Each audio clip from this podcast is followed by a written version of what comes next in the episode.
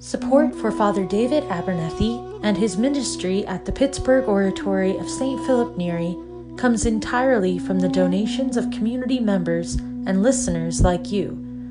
The creation of future groups and podcast episodes depends on your commitment and generosity. We humbly ask that you consider a monthly gift of $10 to the Pittsburgh Oratory in support of Father David and his work. To make this or any gift, please visit www.thepittsburghoratory.org, click the donate button, and write Father David in the notes section. You can also make a recurring or one time donation directly through Podbean. Your commitment and ministry sustaining support are greatly appreciated. God bless you and enjoy the podcast.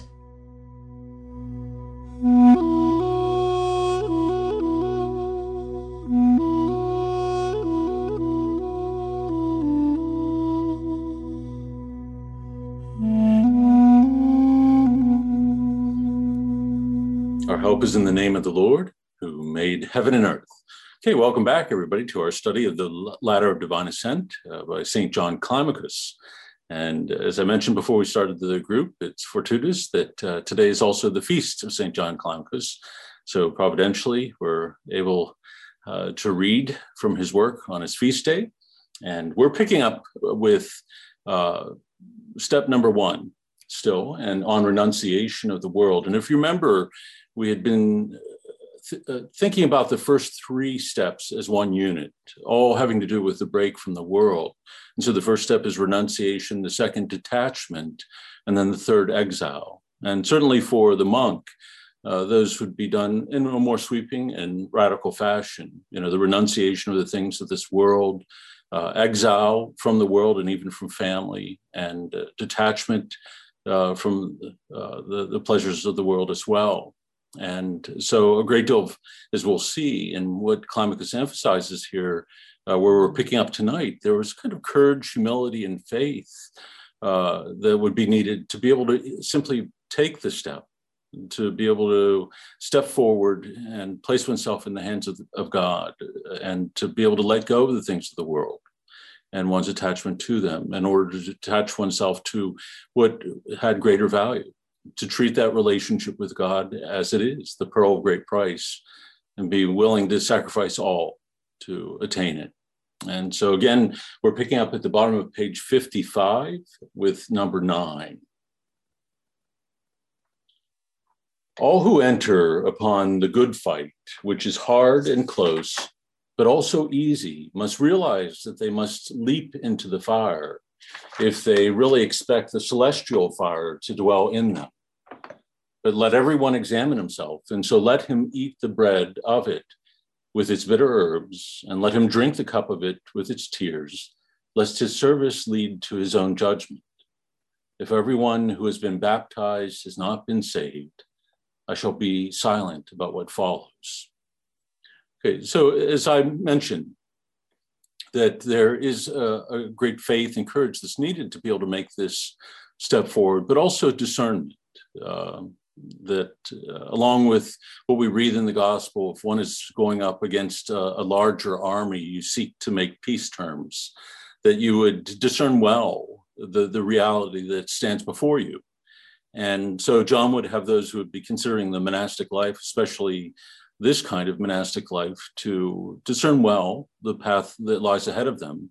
Uh, with all that it is going to cost them. So, to eat the bread with its bitter herbs and drink the cup uh, with its tears, to know something of the cross of that life and uh, its participation in the passion before taking that step forward. Uh, because simply embracing the life is no guarantee uh, of salvation or one's sanctity. You know, one could easily enter into that life and uh, be lazy within it or negligent and not really live it to all of its fullness, not truly give one's heart over to it. And so in the last phrase, he says, If everyone who has been baptized has not been saved, I shall be silent about what follows. meaning that uh, there's no need for me to mention, as it were, uh, that not everyone who enters the monastic life is guaranteed of salvation. That it is one step to enter into it. It certainly involves a lot more to embrace it in its fullness, uh, to really give one's heart over to God in this way, but be willing to make the sacrifices that lie ahead, uh, including rising up to the, each of the rungs of the ladder. Okay? So he, he doesn't shrink away from presenting to them the real challenge of this life. And I think uh, simply along those lines, I think we can learn from John in terms of how we speak about the faith and how we look at the faith as a whole that uh, so often I think the, the challenge of the life, as well as what it offers, is uh, not put forward fu- fully, whether it's in our sharing faith with others or those opportune moments where we have can speak about the faith, or from the pulpit. Uh, that people tend not to be attracted to those things that uh, that r- really don't really speak to the d- depths of their heart or speak to who they are as human beings. And uh, if, so, if we water down Christianity, if we water down the gospel along with his challenge, we, in some sense, weaken it. Know, I, I think Paul experienced this on some level too. And we've discussed this in some previous groups in terms of his own preaching, that when he began to preach Jesus Christ and him crucified, uh, that there was something about this that pierced the hearts of those who heard him uh, and spoke to their hearts, both of the love of God, uh, but also of the challenge that was set before them in terms of living out the faith. And it was then that he began to gain converts. I think as he as he approached preaching more on a philosophical level, if you remember, he began preaching to the Greeks. Uh, that a lot of that did not bear much fruit, at least initially, for him, uh, until he began to preach uh, preach more about the cross. Okay, number 10. Those who would enter this contest must renounce all things, despise all things, deride all things, and shake off all things, that they may lay a firm foundation. A good foundation of three layers and three pillars is innocence, fasting, and temperance. That all babes in Christ begin with these virtues, taking as their model the natural babes for you never find in them anything sly or deceitful. They have no insatiate appetite, no insatiate stomach, insatiable stomach, no body of fire or raging like a beast. But perhaps as they grow, in proportion as they take more food, their natural passions also increase. So, you know, as novices in the spiritual life, that we would seek to embrace these fundamental virtues that uh, point us back to those who are true babes on the natural level. That there is a kind of innocence that we are to have in entering into this, and acknowledgement of our need and dependence upon God to strengthen us and to nourish us uh, with the grace that is needed to live it. Uh, with f- fasting, so there at this, you know, children have uh, no insatiable, as it were, insatiate appetite. You know, as uh, certainly they have appetites, and a lot of mothers here would probably uh, take issue with uh, what John is saying here. But in in the sense that uh, you know, as we grow older, and as we you know feed ourselves, we often begin to feed ourselves for a lot of different reasons, more than simply bodily hunger or the need of our bodies, but uh, for a lot of emotional region, reasons too. We can eat angrily, or we can eat to feed depression. We can eat to feed anxiety. Uh, and so there are a lot of different re- reasons that we can become insatiable in, in our appetites. Uh, similarly, he says they're not sly or deceitful. And so, you know, that they don't have a kind of duplicity. You know, in their innocence, they express pretty much what is going on within them an infant, you know, when they cry, they're all tears. And when they laugh, they're all laughter. There's no uh, putting on of mask and, as it were, or pretending uh, at, at, this point in, in their development. And, and so, in some ways, we, we have to become, as Christ says, little children in the truest sense of the word, uh, with this kind of innocence uh, of heart and of mind, of our appetites, uh, that our body is not on fire or raging like a beast.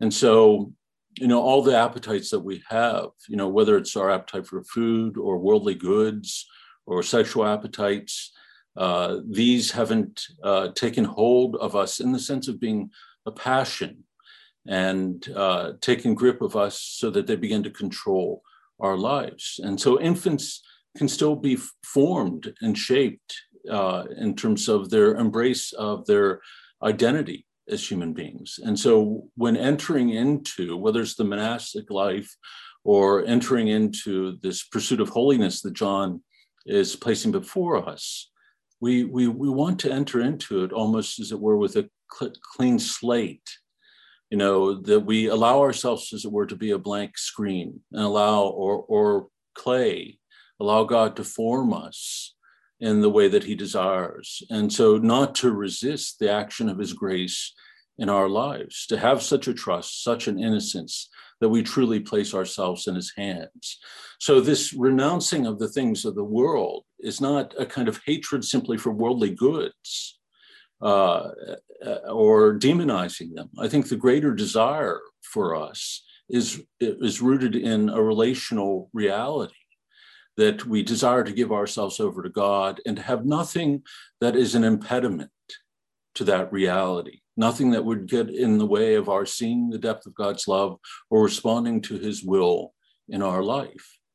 And so, in every way, we seek to enter into this life and, re- and remain in this life as, as an infant before him, as a child before him. Any comments so far on the, on the first two paragraphs?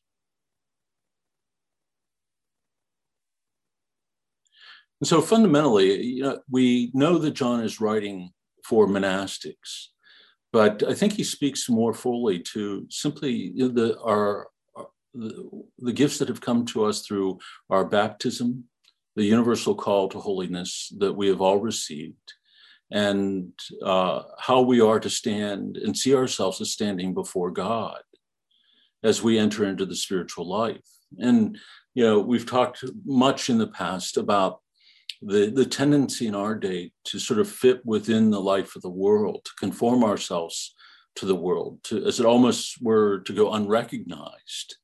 And uh, you know, often I think we fear this the vulnerability of this of what he puts forward, this kind of innocence, uh, living within a world that is so often sly and deceitful or violent, uh, or so focused upon worldly goods that we could fear what would become of us. And what would our life in this wor- wor- world really be like if we were to give ourselves over to God uh, in this unfettered and unrestrained way. And so I think this is why John in the previous paragraph says what is needed is great courage, faith, and humility to be able to do this, to, to make this kind of abandonment to God, to be able to trust in his love so deeply. And, you know, it's beautiful, I think, to read within the ascetics, you know, there's never this kind of detachment from that relational aspect of things. They're not just taking up these practices or renouncing these things in an abstract way that it's abstracted from the relationship with God or the relationship or the the the holiness that we've been called to, the holiness of life in Him. And uh, we've talked before about sometimes in Lent, we have this tendency to do that, to see our disciplines as a kind of endurance for 40 days rather than a means to help us uh, overcome any laziness or negligence in our entering into this relationship of love that we've been called to. And if, if, there's anyone who's going to set us on fire, I think it's going to be John Climacus. In fact, he says as much. You know, we have to leap into the fire if there's a hope within us of being taken over by that celestial fire, the, gift of the Holy Spirit that not only purifies the mind and heart, but sets us on fire with love of God and love of others. Okay. Any comments, or we'll move along? All right. Number 11, paragraph 11. To lag in the fight at the very outset of the struggle and thereby to furnish a token of our coming slaughter is a very hateful and dangerous thing. A firm beginning will certainly be useful for us when we later grow slack. The soul that is strong at first, but then relaxes, is spurred on by the memory of its former zeal. And in this way, new wings are often obtained. I've always loved this paragraph mm-hmm. because I think we have a tendency to approach the spiritual life in a minimalist fashion. And uh, even as priest, I think there's a tendency uh, to underestimate the action of God's grace in people's lives and the understanding of the need, I think, to stir this kind of zeal and desire for the Lord in the spiritual life, that one would not be indiscriminate in that, of course. But nonetheless, I think in terms of what is held out uh, to others, what the faith offers, but also the challenge of it, is what uh, is necessary right, right from the beginning. And so, even if as one is paying attention to the limits of another's or our own abilities, that there should be something uh, of our embrace of the life that is challenging, the depth of our prayer life, the practice of fasting, participating in the liturgy, going to confession regularly, that these are all the, the practices that we would want to enter into with as much zeal as possible, that right from the beginning, we would not lag, as it were, in the race, but seek to, to run forward as swiftly as we can to take hold of the gift of the Spirit that has been given to us. And we don't want to squelch that within ourselves or in others uh, out of a, a, false sense of, uh, you know, this a false sense of weakening the body or, you know, uh, or sort of hurting ourselves in some way physically or emotionally. In fact john warns about that within this within this step that uh, we don't want to pamper ourselves to the extent that we lose all zeal for the Lord. That on some level we should feel it tangibly in our very being as we're striving for the Lord. And in the past, we've talked about this in, in light of the ascetical life, that in every other area of our life, when we enter into a particular discipline and when we are seeking to develop an aptitude, we engage in it fully as an expression of our love and true desire for it. And so we can never have our entrance into the spiritual battle be lacking in that fire of desire for the Lord. If we've, if we, as we've said so much in the past, the desire is an is an integral part of the spiritual life. That we know that we lack completeness outside of that relationship with God. Then our the way that we enter into the spiritual life is going to be reflective of that, that we've come to see that in and through the eyes of faith. And so we run towards him. And our ability to do that might be limited depending on how we've lived our life. But nonetheless, we, we run towards him and we strive to, to run along that, that narrow path.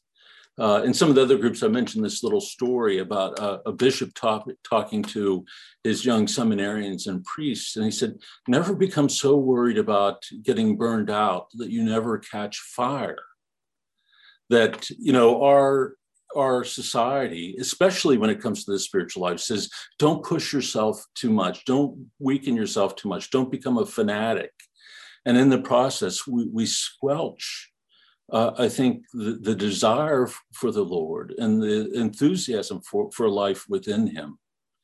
And if we set out, John tells us, in the spiritual life, lacking this zeal, you know, if we lag in, in our sense of running forward, then when we run into difficulties in the future, when we feel our zeal begin to wane, or when we begin to undergo certain trials or we experience turmoil, then at least at that point we'll, we will have the memory of our initial zeal for the Lord, and that this can inflame us once again in order to, to drive us forward. Whereas if we've never had that, then you know ultimately a person can fall away from the faith. You know, a, you know, a faith that is lukewarm and cool or just mere embers, you know, but at the first experience of trial will grow cold altogether. And this is what John does not want to ha- happen. He knows what lies ahead f- for these men and does not want them to lose sight of that. Anthony. Uh, Father, um, I'd like to suggest maybe a slight alternative. C.S. Lewis had in his children's series about Narnia the character Puddleglum. Certainly not very on fire for anything, but surely very determined and very courageous. Maybe some of this is a matter of temperament. Mm-hmm. Like how I would be very zealous at one point, and then I'd say, wait a minute, what am I knocking myself out for? You know, maybe you got to scale it back. But without a culture to help regulate you, um, you run into problems. So I wonder if slow and steady wins the way the race. Determination maybe can play a part in this, or am I wrong? You're the priest. Uh, I think you're wrong. Just, okay. No, I see what you're saying, and I understand that, and that's why I think I preface what what I said that in accord with a person's abilities, that the zeal and that they would enter into the spiritual life would be reflective of that, and that it would be that they would be guided by the counsel of another who lives the life and can help them discern that but there should always, I think, be within the heart the sense of desire again, and that our pursuit of the Lord should be reflective of that. Now, that doesn't mean, you know, a person is going again to take on fasting like the monks of the desert would fast after many years of engaging in it. That, but nonetheless, they would take up a certain level of fasting because it is something that we see as essential to the ascetic life and the spiritual life as a whole. And so to lag would be, you know, not to give some free rein to that zeal and to, to narrow the person's focus to the point that it becomes myopic, so, so narrow that they only see one aspect of the life of, of faith in that relationship with God, rather than presenting them, I think, with the fullness of that that life. And in particular, that's a difficulty in our own day because I, uh, you know, we are given these little elements of, of the spiritual life, that there's a disconnect from the spiritual tradition in a sense that people begin to pick and choose various elements. And in the end, it does not sustain them. And I, I think so to present a person from the beginning, this is what the, the path forward looks like. And this is what John is doing in these 30 steps and he doesn't varnish it, doesn't water it down, but presents it fully to others, while at the same time encouraging them. Ascend, brothers, ascend eagerly, he tells them within the text. And I think the church and uh, you know, and within our own hearts, and as we encourage others, it would be with the same uh, kind of language, because what we are pursuing is not akin to anything within this world nor do we want to put it on the same level. I think, if anything, that these first three steps show us that what we are entering into is of greater value than anything within this world. That what we are, are promised is everything. It's life in God, but what is asked of us is everything to give our hearts to Him fully. And to communicate something less than that to others who are entering into the faith and the spiritual life is to do them harm. I think it's a kind of injustice because we aren't presenting to them the fullness, the fullness of the faith.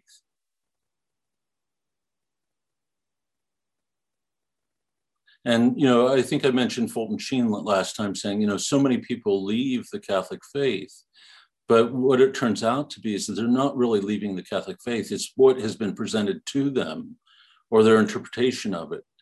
This very limited, sometimes obscured vision of it, or a vision that has been obscured by others and the, the lukewarmness with which it has been lived. And so our going back to the scriptures our going back to the fathers is meant to, to set us on, on fire for the love of God. And uh, that favorite image from my favorite image, I should say, from uh, the, the, fathers. It's I believe it's Abba Joseph and Abba Lot, you know, the young one who comes to me and said, you know, what must I do, Father? You know, in living out the life, I've kept the rule, I've kept, you know, both, you know, the fasting rules, the prayer rules, you know, I've stayed in my cell and have prayed. And the elder turns around and holds up his hands and they become like lanterns of fire. And he says, why not become all fire? That, you know, he presents something to him there that goes beyond this, you know, dutiful practice of certain disciplines or even living a good life in, a, in accord with our own judgment and sensibilities. And he's presenting to him the reality of life in God. You know, the, the end point, deification, that our, our life is to present, to be, to uh, to share in the life of God and to share in something of that fire of the Holy Spirit. And he shows him this in a very concrete way. And I think by the way that we live our, our lives, this is what should be made manifest to the world as well. And that doesn't necessarily mean, you know, destroying the body in an indiscreet way, but it does mean how is it we are considered about how we prioritize our day, that we don't place the relationship with God on an equal footing with all the other things on our daily list to do. You remember uh, uh, Elder Lazarus from the desert, the, who's they made a little video of him, the, the last anchorite. And he says that, you know, if we pray a little bit in the morning and we pray a little bit at night, you know, and we go to divine liturgy every once in a while or confession every once in a while, then the faith is an auxiliary construction, you know, that it's a psychological construct. And I think we all know how easy it is for us to slip into this, you know, uh, relationship with God and treat it like a comfortable old shoe or pair of jeans, you know, that we wouldn't part with. It's comfortable. It gives us a sense of security a blankie, if we want to take it all the way back to this sort of childlike uh, imagery, you know, that we hold on to is a sense of with the, because it gives us a sense of security, but not really taking hold of what God ha- offers us as made possible for us and calls us to. And certainly, you know, John, in speaking to those, you know, at the foot of the ladder, you know, wanting them to consider well what it is that they're about to do. Is this what they desire? Is what they are they truly longing for God? Or is there another reason that they've come there?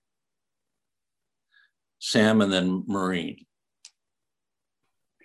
Hi, Father. Um, How are you? Hello, doing great.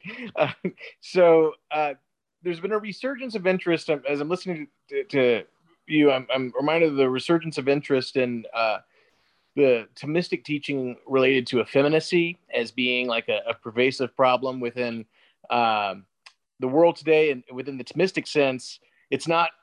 It's different than how it's that word is typically used um, in the common sense today, and instead, you know, it is the attachment to pleasure that uh, makes a person unwilling to undergo uh, arduous labor to pursue a good.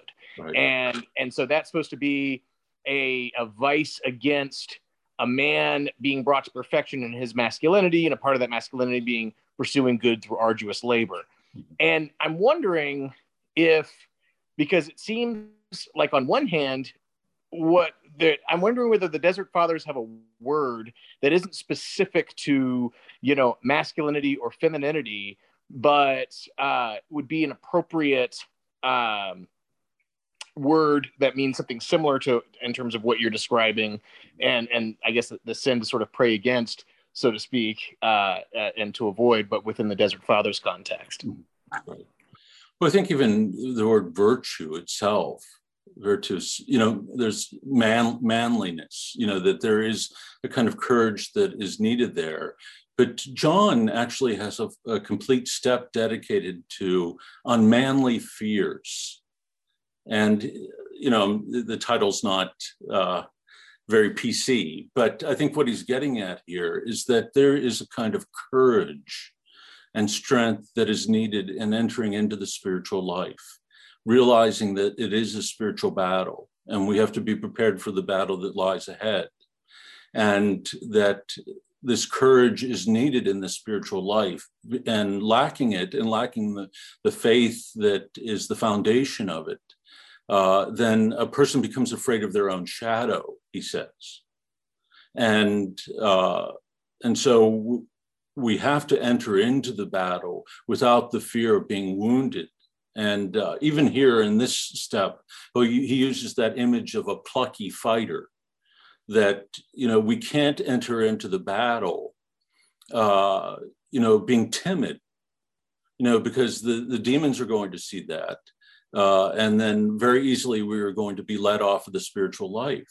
Uh, but if we enter into it, realizing, you know, not with a sense of being invulnerable by our own strength, but realizing that we are strengthened by the grace of God.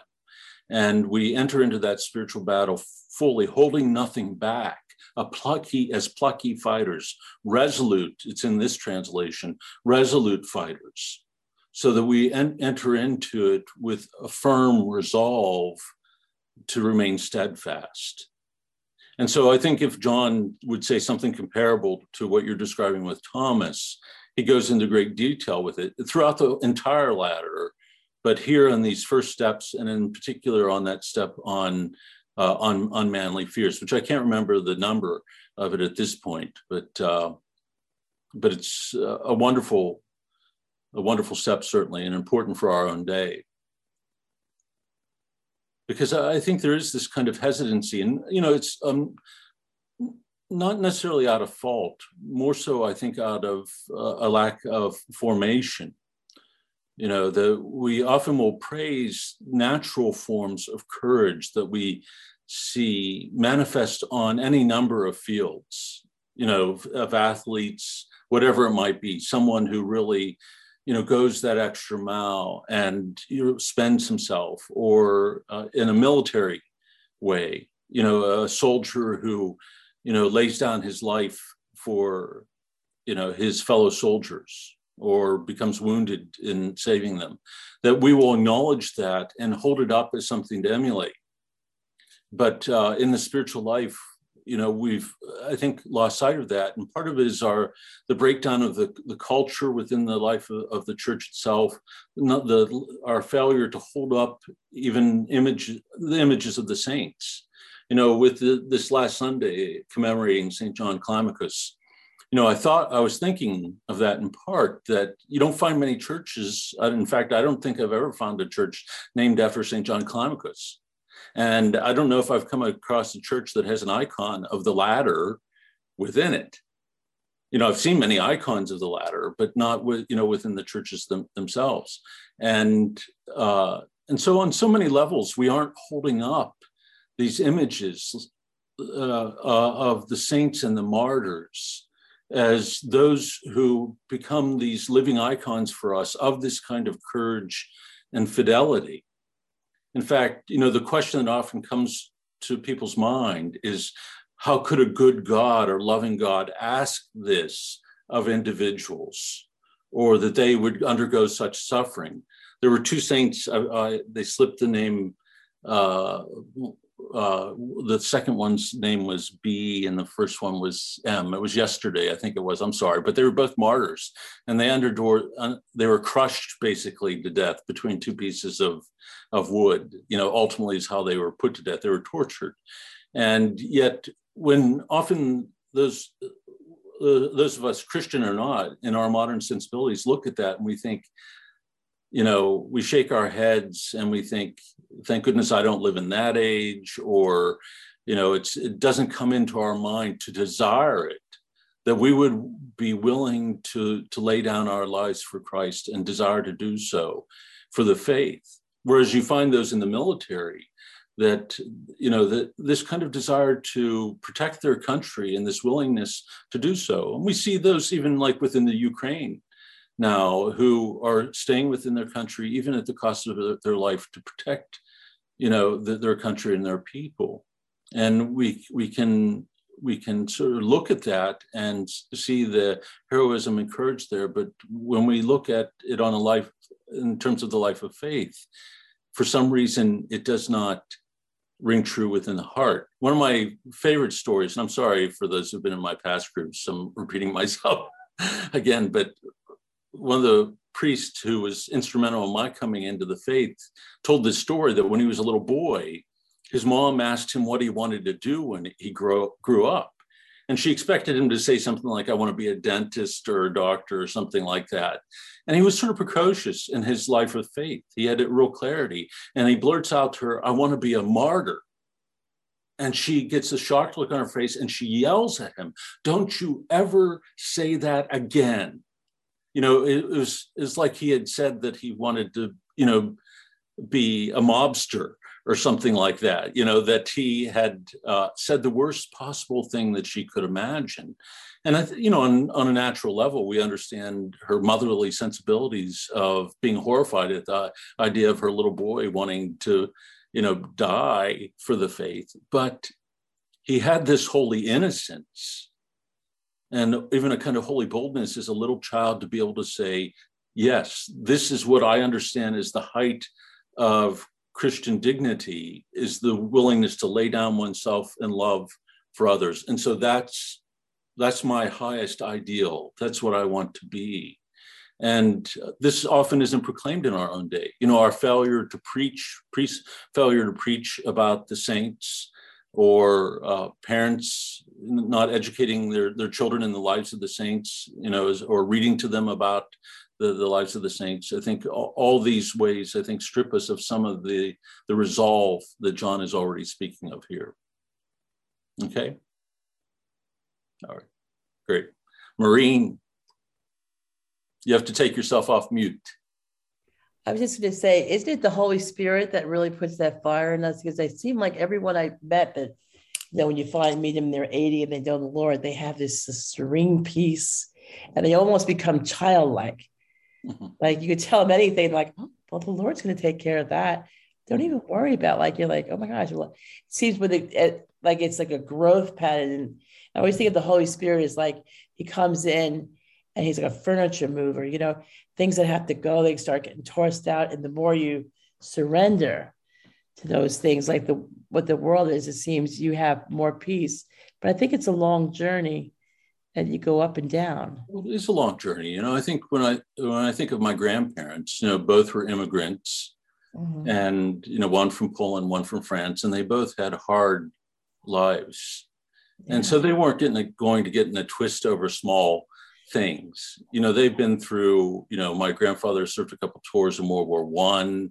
Oh, you know, oh. my grandmother came over from France, and never saw her mother again so they knew i mean they knew what exile and renunciation and detachment was all about because of the reality of their life and the difficulties and hardship of it and there was something of that that formed and and shaped them and so sometimes it's not always a guarantee i mean that you know those things that you you mentioned could and i mentioned could lead a person to bitterness outside of the context of faith and that relationship with god and so I think, again, we always want to connect these two together.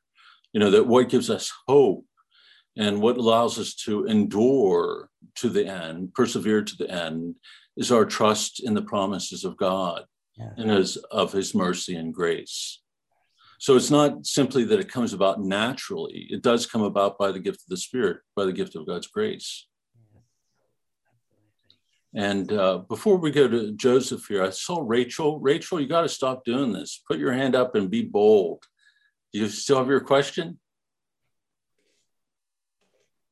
Okay. Yeah, yeah. Oh, I'm sorry. I'm trying to get off mute and laughing. So, okay, I'll, I'll I'll stop doing that. Um, sorry about that.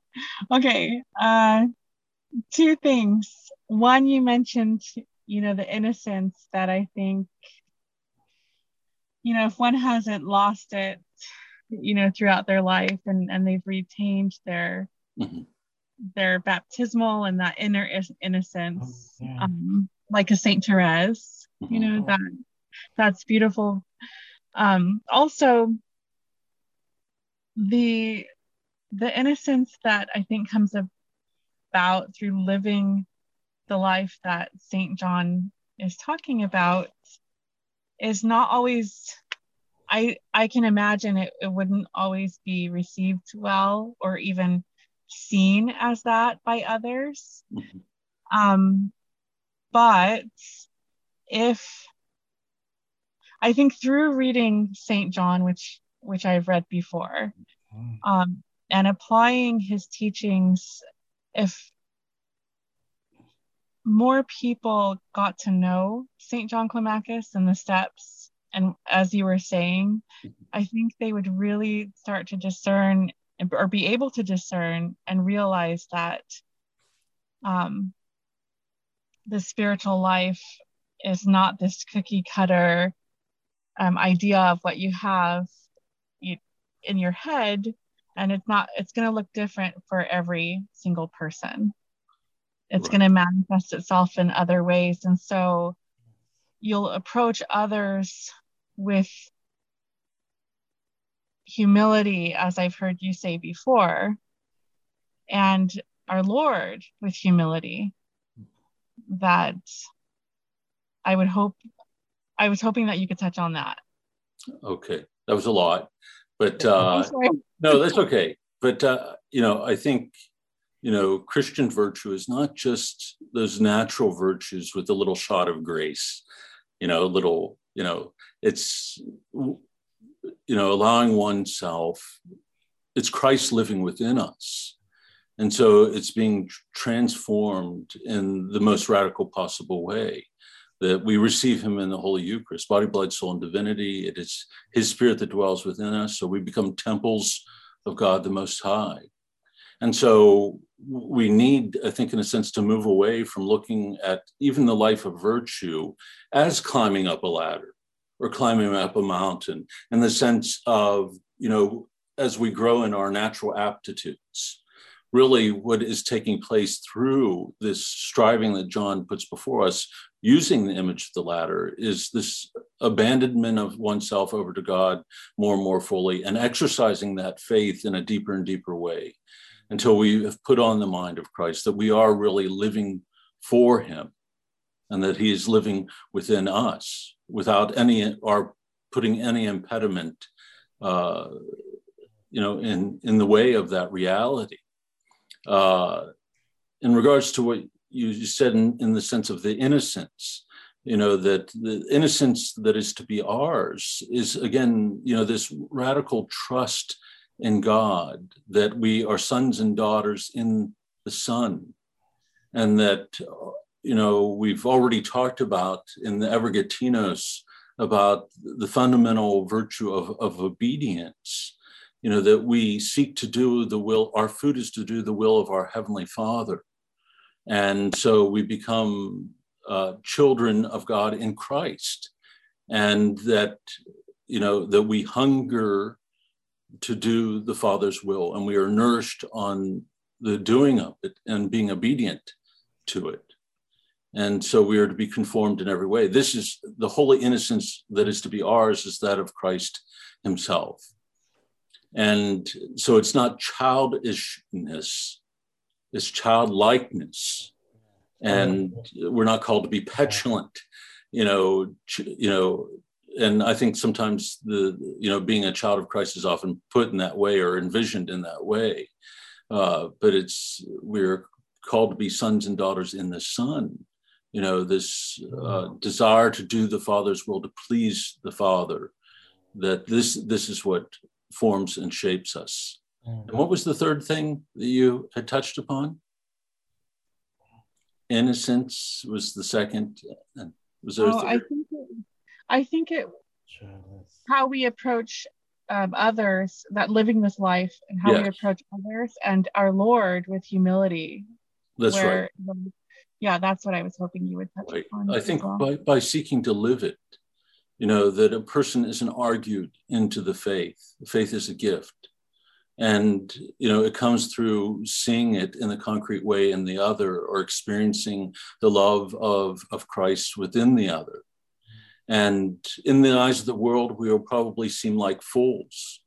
And so the humility comes into play in the sense of not clinging to our own you know, dignity or identity insofar as it's been shaped by the world, but clinging to our dignity as it's found in Christ and and having that be so deeply formed within us that we are able to manifest you know not ourselves or allow ourselves to, to uh, allow ourselves to sort of uh, block the field of vision of others in terms of their seeing the, the love that's revealed in Christ. That we should so live for Him that every word, every thought, and deed, every encounter we have with another bears witness to Christ. And, you know, we've, especially in the West, and our tendency at times to intellectualize the faith and to make it notional, we get into these arguments about the faith. And I think they go nowhere most of the time. You know, it's one thing to take an opportune moment to seek to articulate the faith as well as we can, to, to lay it out for those who might be interested. But I, I, think, in essence, you know, what is guiding those discussions typically is a kind of aggression, and it manifests itself pretty clearly in our day. Mm. And so, I think the loving encounter with the other and the gentleness of spirit, mm. you know, these are the things that bear witness to the love of the kingdom. I I think that's the connection that I was looking for is is instead of it's not just arguing people into the faith but treating the spiritual life as it as if it is a ladder as you mentioned to be climbed. And waiting and being patient for our lord and realizing that all grace comes from him. And that's our approach that it's that we need um, before God and before others as well. And so we can't look at another person and say, well, you're at this step. Right. You must be at this step. But that we have to, in this moment, our Lord is here present in this moment. And to realize that and acknowledge that and live that. That's right. Um, there, there is there is this I'm sorry, there is this kind of synergy that the fathers speak of. You know, living in that moment and taking hold of that grace and acting upon it. But the emphasis, as you said, is, is, is on the grace of God. And I think this is where that holy innocence is maintained, that we know our dependence upon God and His grace at every moment. And so any good that we do, any kindness that we show, is by the grace of God. And so we have no illusions that it's simply by our own strength. Joseph. Uh, hi, Father. Hi, everybody. Um, I just, I'm really struck by this dichotomy that you just mentioned here. This, on the one hand, part of what we've been talking about from what St. John has just mentioned was this striving but then on this other hand there's this surrender and dependence that's sometimes that seems like a hard balance to mm-hmm. or a hard thing to get right because you oscillate at least i do between muscling up or you know just coasting and um it, it, you mentioned fulton sheen and i don't remember the context actually that you mentioned but he has this great story or this great line about um, the woman with the alabaster jar. Mm-hmm. And he makes a point that she uh, just broke the jar right. completely, whereas we would um, tend to want to piece it out drop by drop.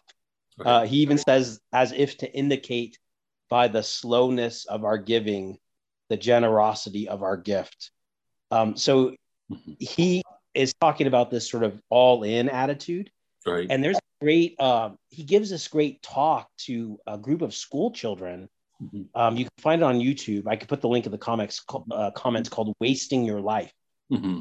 and the whole talk is about how people tend to live below the level of their energy, mm-hmm. and and and he tries to make this point about how it, it, there's a paradox in that we seem to understand it in the natural world mm-hmm.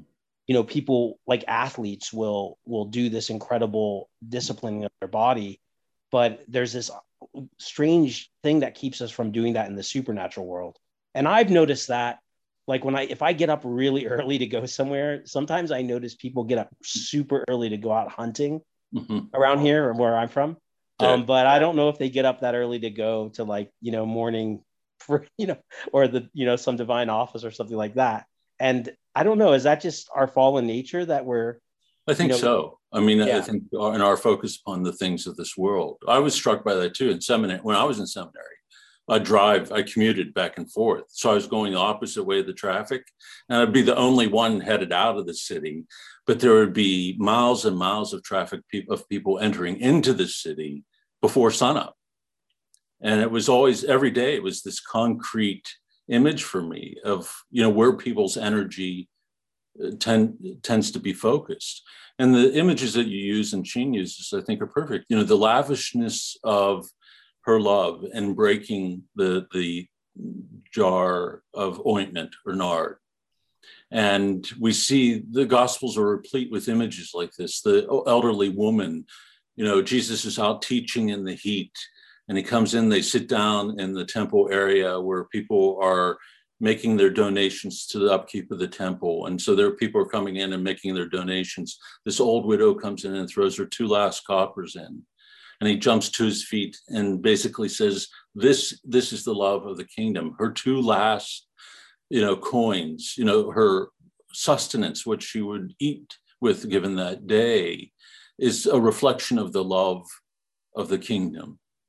And so you're right. I mean, I think this this is what we are being called to. And i and even in our initial response john would not have us lose sight of that that god is offering us everything.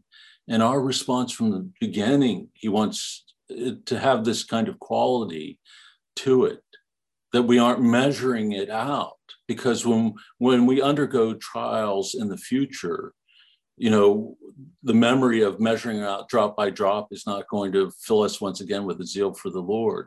But also you know when we are measuring it out we are never allowing ourselves to be filled with the grace that god desires to give us. You know in your in your lap will be poured forth all all of this that will be pressed down and overflowing. This is what is promised to us. To give ourselves fully we will never be lacking in fact the opposite the more that we give of ourselves the more that we receive we are told and so th- this is simply what john i think is trying to foster within those who are beginning this journey. And this is true for us whether we're living in the world or living the monastic life. And JOS, can you help me out here? Is your is your uh, mic working tonight? Is it Joseph or? It's working. No, it's not. Oh, oh man, sorry. I on. Sorry. Um, is yeah. it Josie or? Yeah. Okay. Yeah, okay. Um, my question is a little bit um, it's kind of um, similar to somebody else's, but I'll try to frame it in my own okay. way. Basically, um, I'm thinking just about in my mind, there seems to be a little bit of a dichotomy between the spirituality of someone like Saint Therese of Lisieux and like the the fathers, and my I'm I'm going to be trying to be more specific because I I just wonder if uh, you you said in the beginning that there's this question which is why does god require or need suffering from us? Um, and i and i worry or i wonder if we can look at this in a way that is um, you know you can look at it in a way that's purgative. Is it just you're being cleansed by this suffering which is that what the fathers are doing? But then you see a lot of the saints and you also see jesus like suffering not just as this like i don't want to say punishment but as this um um yeah i mean maybe it could be like a, not i don't want to use that word but purgative sort of suffering versus um and, and so th- there's that right and then we are we are advised in the face of suffering to accept it and this is god's will and all of that and then there's the level of the fathers who in some way bring suffering into their lives. So it isn't just them sort of accepting what's given to them, but it's pursuing suffering to a certain extent.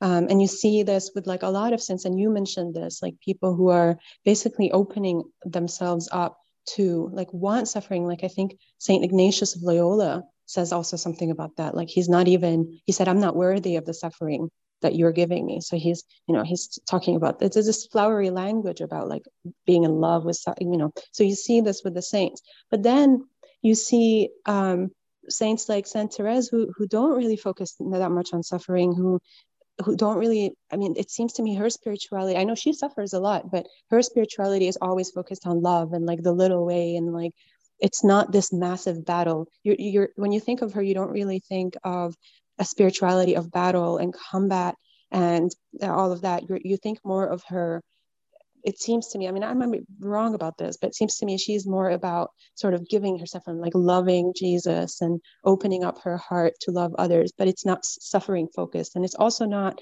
seems to me not it's not focused like the father so much on what you're trying to correct this i think in our minds but it's not focused on this like ladder this ascent this this you know and i think this is a little bit mirroring what somebody was saying about this dichotomy mm-hmm. between letting go and surrender and love but also battle and all of that. I don't know. Maybe the simplest way to ask this question is why does god i mean you said it's like maybe this is like a heathen question but like why is it that god needs or wants even suffering from us? Yeah. I think you are a bit of a heathen but that's that's okay. You can be a part of the group anyway uh, no, I think your qu- question is a great one, and you know, I think we could come at it from a number of, of, of directions. You know, we have to remember that there's a you know popularized vision of Therese of Lisieux, uh, and uh, you know the her her autobiography in particular, the story of the soul, and you know this simple way, this childlike way uh, which, which, is beautiful and is emphasizing, I think, this, you know, relying upon the love of God and abandoning oneself to the love of God. But we also have to remember that uh, Therese was a Carmelite. And so she was not, you know, sitting on the couch and watching television. She was living the discipline of the Car- Carmelite life that would have been reflective of a lot of what John was saying here in terms of the ascetical life and striving to overcome you know the the the passions and grow in virtue and prayer and there would have been great discipline to it. And uh, and if you ever read her final conversations her last conversations with her sisters when she was dying of tuberculosis i think it gives a much clearer insight into Therese's whole spirituality including her understanding of suffering uh, than what we would pick up in say the story of the soul and uh, they're some of the most beautiful readings I've I've read. You know, these little conversations between her and her sister in those last those you know last weeks of her life. But uh, they do present us a full, fuller picture. And another work to read on her would be the complete spiritual doctrine of Saint Therese by Jamart. I think I'm pronouncing that correctly. It's a, French writer, so it's J J A M A R T. I think is, is how it's pronounced or, or how it's spelled. But in any anyways, I think he he tries to address her spirituality in a far more complete way than what the popular vision of Therese often does put before us. I think what she did capture again is this kind of holy innocence and trust and dependence upon the love of God, that is love that transforms. It's not an asceticism that is detached from this love or even on an equal footing with that, that love. And there's some interesting letters that passed between her and these priests that were going off to the missions who are going to end up being martyred for the faith as well, where she's telling them, we'll see who reaches this level of sanctity, you by your asceticism or me by this path of simple, simple love and trust. That she knew that this radical reliance upon the grace of God and abandonment to that love was the thing that was transformative and sanctifying. But it, by no means, though, did she uh, set apart, set aside, you know, the the reality of that we struggle with as human beings. I think in some ways, you know, Therese was because her life was so short, things become telescoped. I think in terms of her spiritual development and growth, and also in terms of how we look at her life. And her her spiritual development, the things that she experienced. And in that sense, we tend to minimize the fuller experience that someone like Therese had within the spiritual life and the trials that she underwent within the context of the Carmel. And so I don't think that there's this kind of wide divide between the two of them. I think one of the reasons that Therese has made a doctor of the church is that she clarifies for us the primacy of, of divine love in shaping uh, our view of ourselves, our view of life, including our view of suffering. Precisely that we might not see, as we often do, as suffering as something that is abstracted from that relationship of radical intimacy with God. That there is nothing that we suffer as human beings in isolation if we believe that we become one with God in and through our baptism, through the gift of the Eucharist, the gift of His own Spirit, then we are participating in the most radical way, then, in the redemptive work of the cross, and that our suffering is united to His own and seen as, you know, intimately part of His own.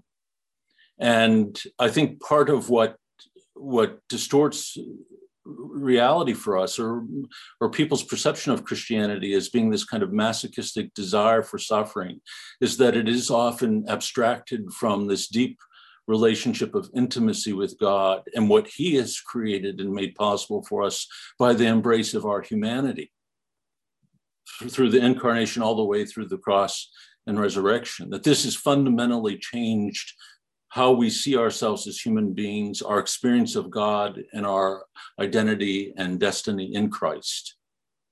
And so, you know, Therese captured that in a beautiful way, but she's certainly not the only one who captured that. And I think the Desert Fathers capture it, but I think that they are often viewed through this other lens uh, of being somehow being extremist or those who had this hatred of the body and the self, and that their ascetical life was devoid of desire.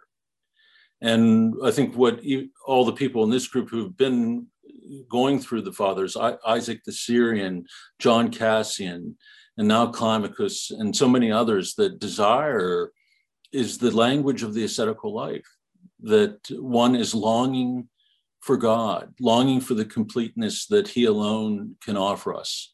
And the ascetical life is what, again, removes any impediment to that reality that allows us to exercise that faith, uh, belief in this intimacy with the divine that we are called to. And I, I think often, sort of, this division or this sort of setting up, uh, you know, maybe some of the Eastern saints as opposed to the Western or ascetic, and some of the mystical uh, writers like John of the Cross or you know of Teresa of Avila is sort of people not really entering into their writings and their lives very deeply to see what really shaped them. And I think that's just part and parcel of our own day that we pick and choose things of people's lives and their writings that speak to us on one level without really immersing ourselves in the fullness of their life. This is why we've changed this group to go into the fullness of the corpus of the writings of the people that we're considering so that we don't do that. We aren't just reading the things that are interesting to us or that aren't offensive to our sensibilities, but we allow ourselves in our view of what it is to be a human being in relationship to be God, in relationship with God to be challenged. I don't know if that's helpful or did I muddy the waters? No, it's it's helpful. I think you said something that kind of is the heart of it. Maybe is you said like we participate in the in the in like in the suffering of of like God Himself. Mm-hmm. So if, what I'm getting from that is I understand this is like something kind of mysterious, and you you can't really just kind of give me the answer. I I, I get that, but it seems to me like maybe then what you're saying is like there's something inherently as part of god or like as as yeah as part of god that includes this kind of suffering which isn't just like what you say it's not suffering for nothing. It's but it is part of the like maybe of the nature and that's that's why as we get close we kind of have to part of participating in who god is is participating in that part. But there's also all these other parts of god too. That's right. Well it is it's self-emptying love i mean and i think this is what's revealed to us from the incarnation on. He empties himself takes upon himself our flesh uh, becomes a servant a slave all becomes obedient even unto death. You know part of the, the, the quality of divine love is this kenotic aspect of it. It's self-emptying, and uh, and so if we allow, and so the images that have been brought up here tonight of the breaking of the jar of ointment, you know, is so expressive of that reality of, of allowing oneself to be broken and poured out in love for others. This is what we, we are, are called to. And I think when Paul begins to preach the cross, it has such power because, most of all, because it's preaching and it's proclaiming this very truth about God Himself that speaks to the deepest part of a human being. If we're created in the image and likeness of God, then these words of truth spoken by Paul that speak of the deepest truth that has been revealed to us in the cross is going to speak to his hearers on the deepest level, even if they struggle with it and are confused by it, it's still going to speak to their hearts as those been, who've been created for God. Yeah, I mean, this makes sense, but um, I think the hard part is it's not always um, it's not always very clear exactly like the fruit of, of a person's suffering. Often it's just, you know, going through like a dark night, for example, or, or whatever, any kind of thing that doesn't seem to have any fruit in it. It's really, you almost feel like you're suffering for God or for a reason you don't understand. Yeah. And it, there's no love there. There's nobody that, you know, there's, there's no romance story there. This is the kind of, I think, hard question that I, I am not sure it has an answer. I mean, you well, can, well, I don't think it's the responsibility. And I don't think the church can do that in terms of sense of providing people with easy answers. You know, it's an invitation to enter into the deepest mystery that God has revealed of himself to us and invited us to participate within it and you know that we would think that we would be able to enter into that and see it clearly with the limitations of our intellect and understanding is not very realistic. It's in and through the gift of faith and in and through this relationship where we are strengthened by the grace of god that he draws us more and more deeply into that mystery of love. And i had to learn a long time ago to allow people to walk away from this group confused and agitated and not understanding it. And not to pretend that i understand it all either. Like there, there are no experts in the desert fathers and i'm certainly not i'm certainly not one of them even if there were. And you know so there is a kind of humble humble approach that we have to have to all of this. If we were talking about the mysteries of God and of his love and of his revelation of himself, that it's we're going to learn more on our knees than from books. And we're going to learn more in the silence of prayer where God speaks to the depth of the heart than hearing some, you know, graying priest chatter on for an hour. Yeah, I appreciate it. Thank you so much. You're welcome. Good, great question. Great comments too. Okay, folks, that brings us to 838. Uh, and so we'll pick up next week uh, with, uh, where do we leave off here? Number 12, right? So we'll pick up with number 12 next week. All right, thank you all. And won't we close with, as always, the prayer in the name of the Father and of the Son and of the Holy Spirit. Amen. Amen. Our Father, Father, who art in heaven, hallowed be thy name. Thy kingdom come, thy will be done on earth as it is in heaven. Mm-hmm.